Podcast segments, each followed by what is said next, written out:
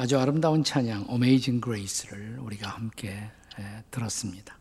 이 Amazing Grace 찬양의 작사자는 존 뉴턴이라는 목사님이신데 이 목사님이 세상을 떠나기 직전 임종 직전에 이런 말을 남겼습니다.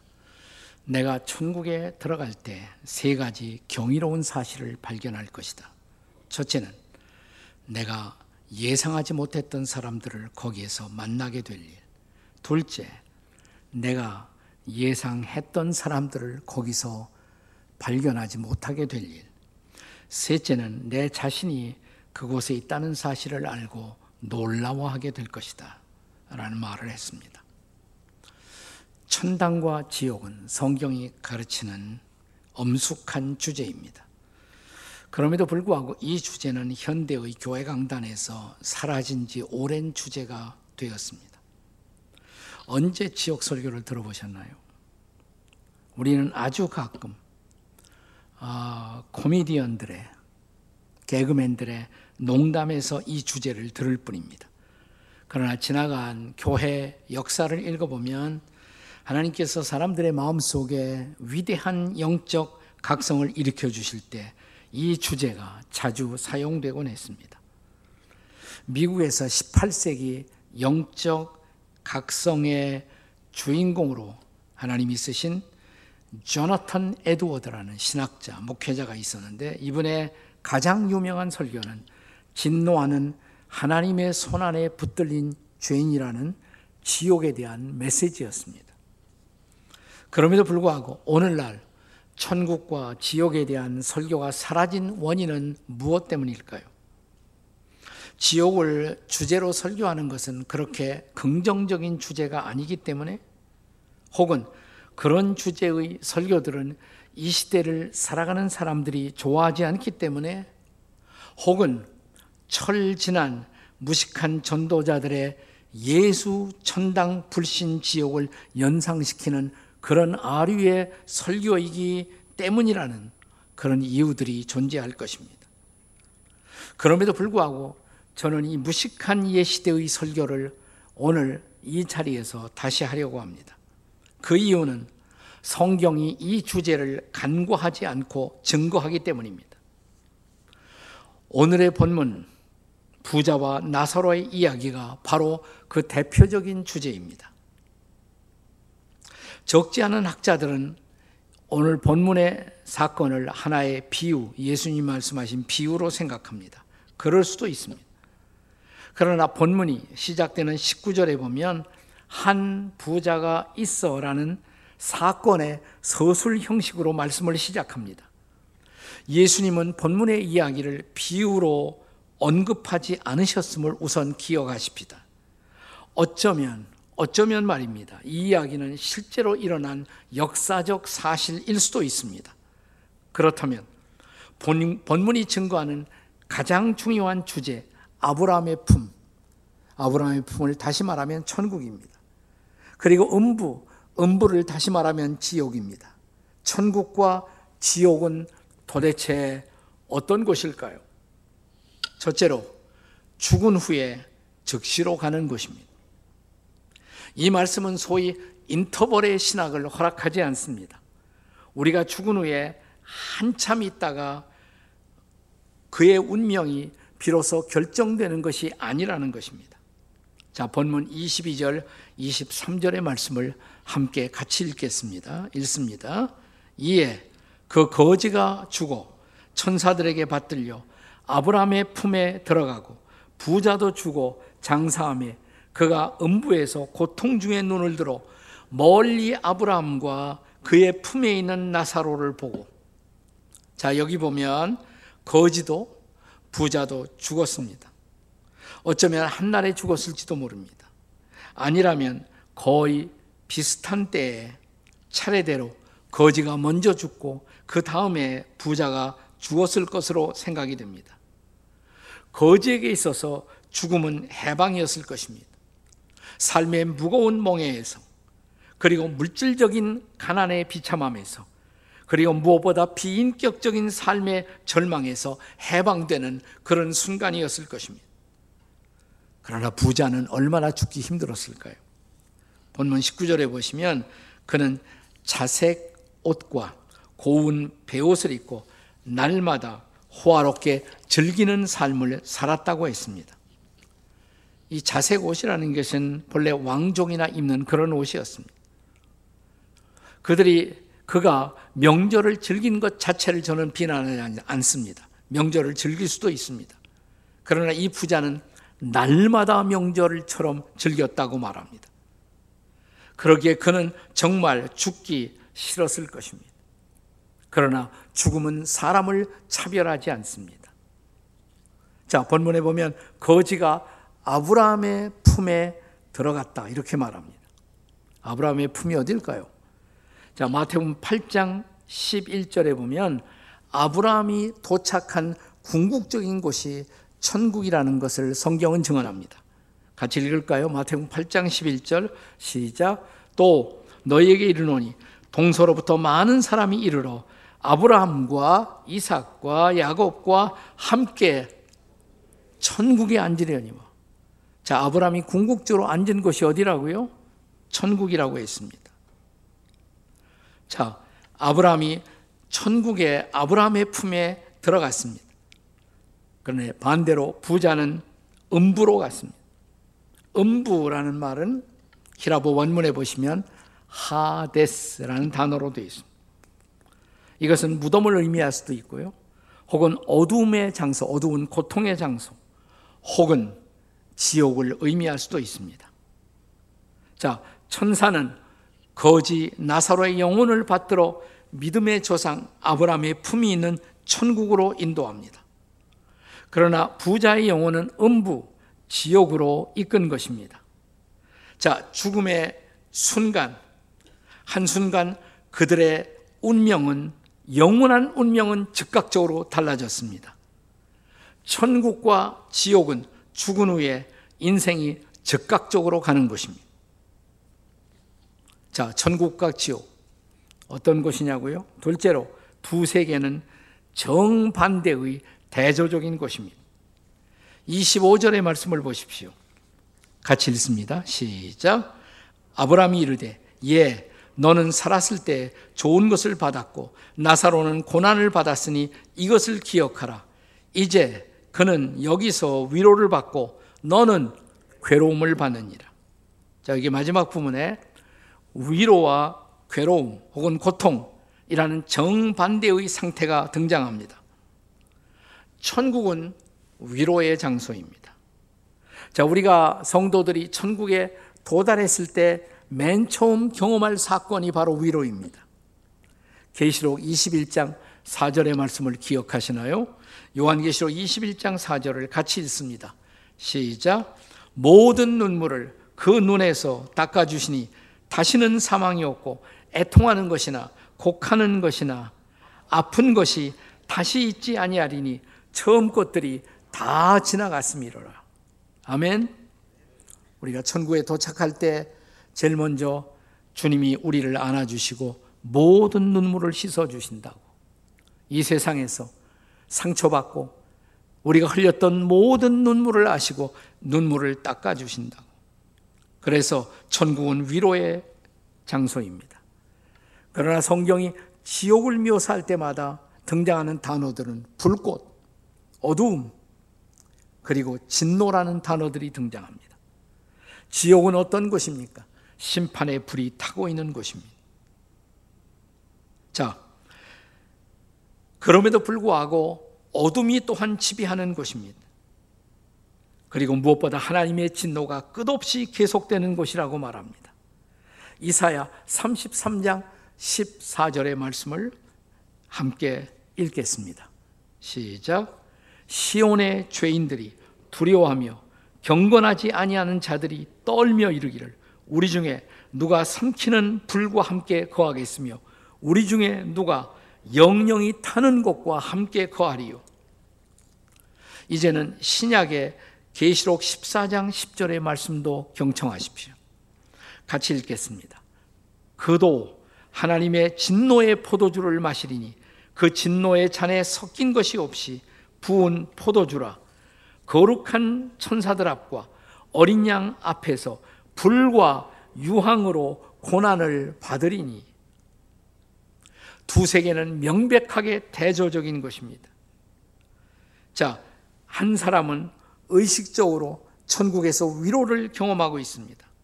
그런데 또 한 사람은 살아있는 의식으로 지옥에서 고통을 경험하고 있습니다. 오죽하면 본문 24절에 지옥 간 부자가 나를 극률히 여기사 저 나사로의 손에 끝에 손가락 끝에 물을 찌고 내 혀를 서늘하게 하소서 이렇게 부르짖어 절규했을까요? 이 두 사람의 운명이 역전된 것입니다. 아마 거지가 죽었을 때는 주변에 장사를 지내줄 사람도 없었을 것입니다. 우리가 예루살렘에 가보면요. 예루살렘 구성 동남쪽에 골짜기 하나가 있어요. 흰놈의 골짜기 이렇게 말합니다. 그곳에는 본래 예로부터 우상신들에게 아이를 불태워 바치는 것입니다.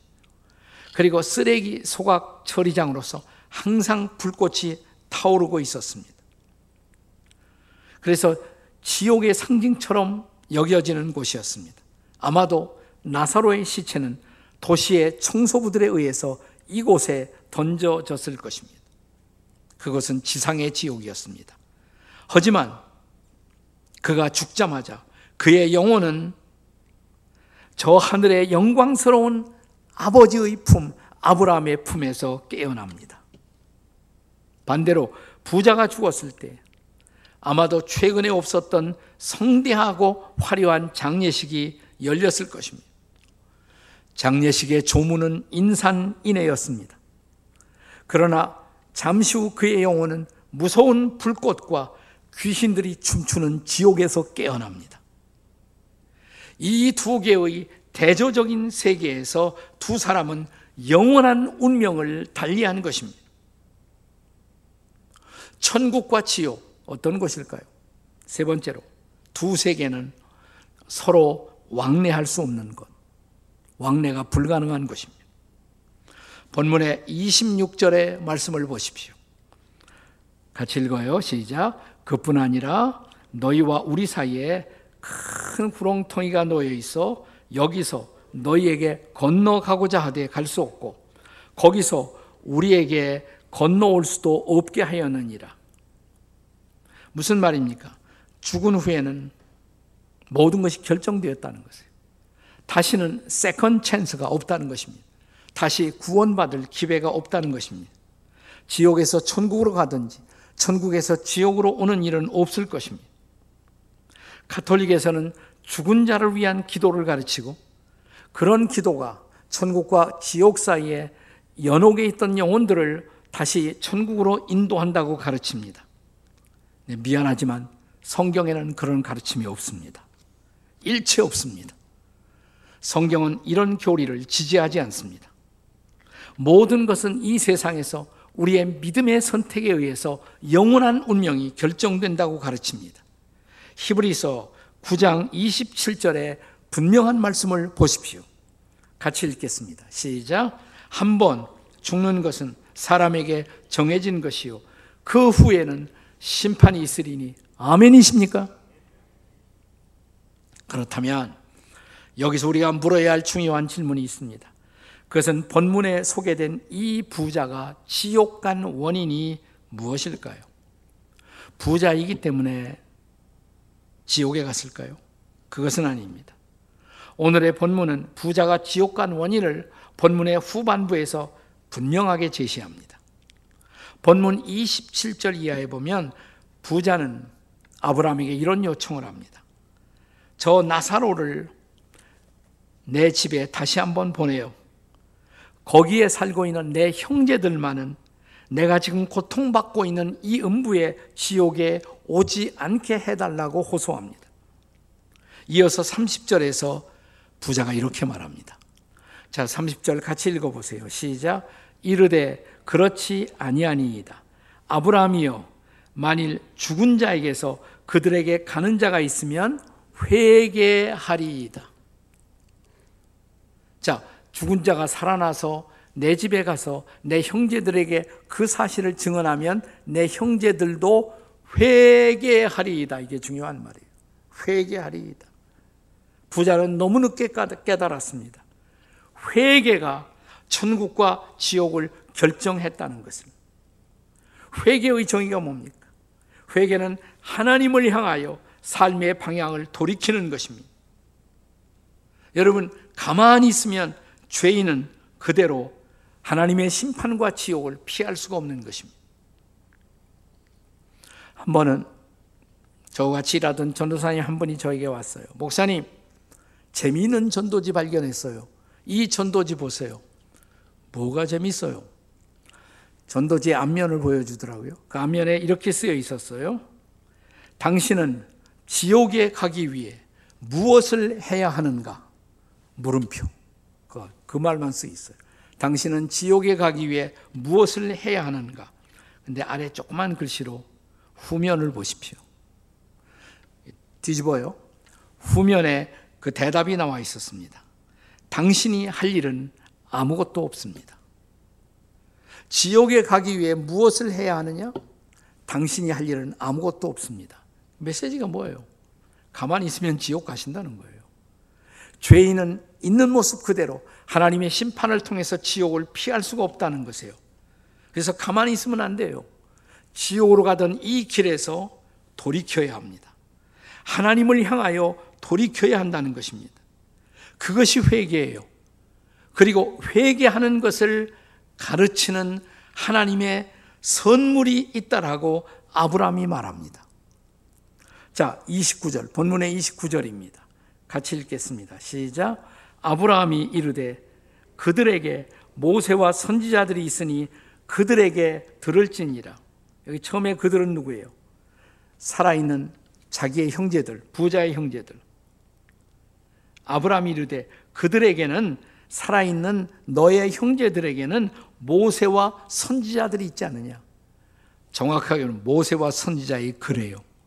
모세와 선지자들이 쓰는 글 뭘까요? 성경이에요. 구약 성경. 그 성경 말씀을 들을지니라고 그 말씀 속에 회개의 길이 있다는 것이에요. 그 말씀 속에 믿음의 길이 있다는 것입니다.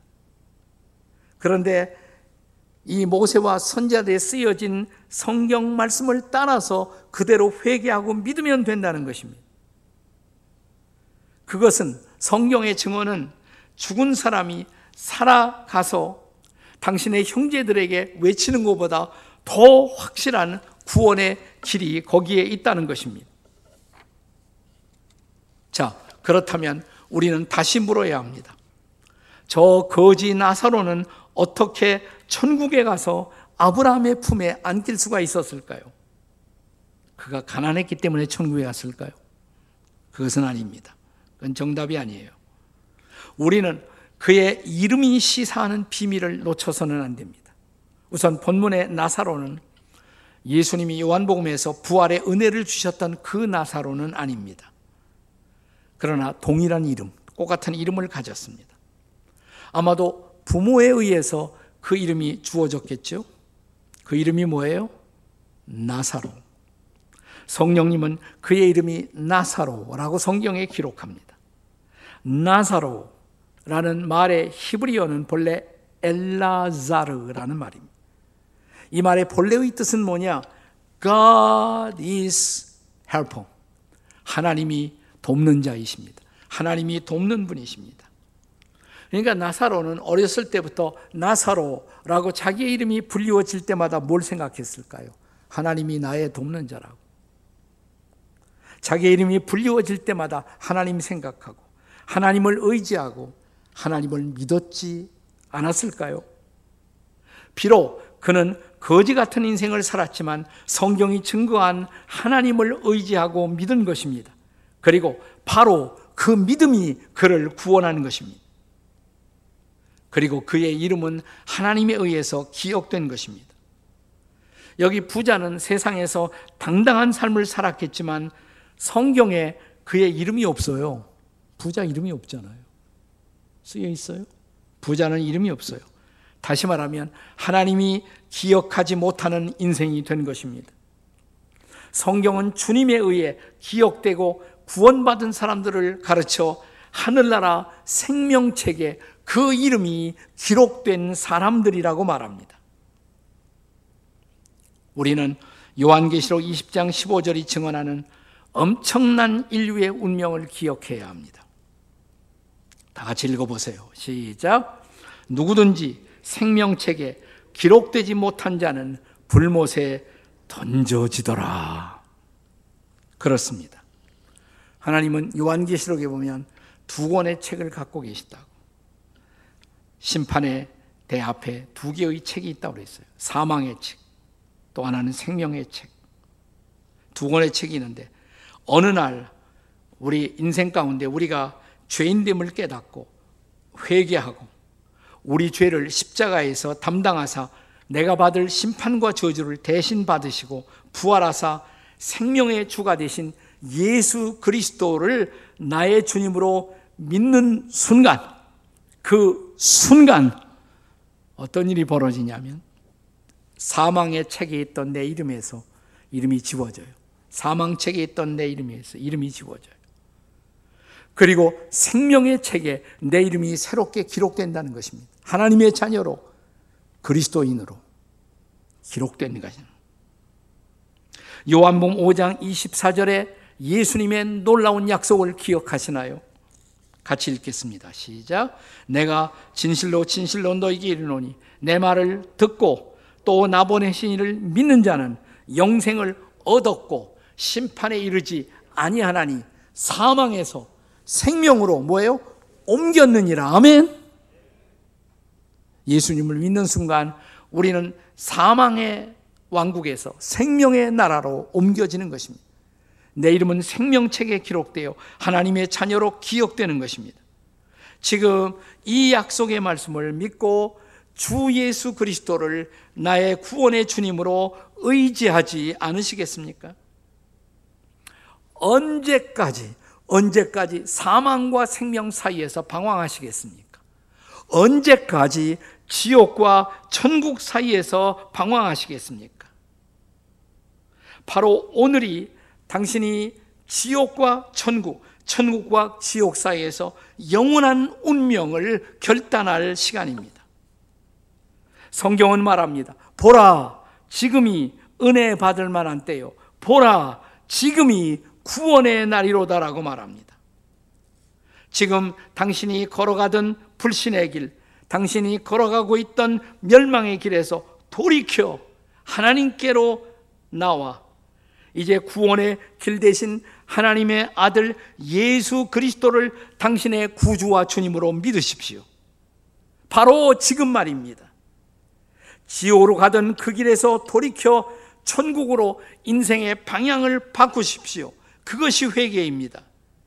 그리고 천국 길의 인도자가 되신 예수 그리스도를 믿고 따르십시오. 그분은 말씀하십니다. 내가 곧 길이요 진리요 생명이니 나로 말미암지 않고는 아버지께로 올 자가 없느니라고. 오늘 그렇게 하십시오. 기도하시겠습니다.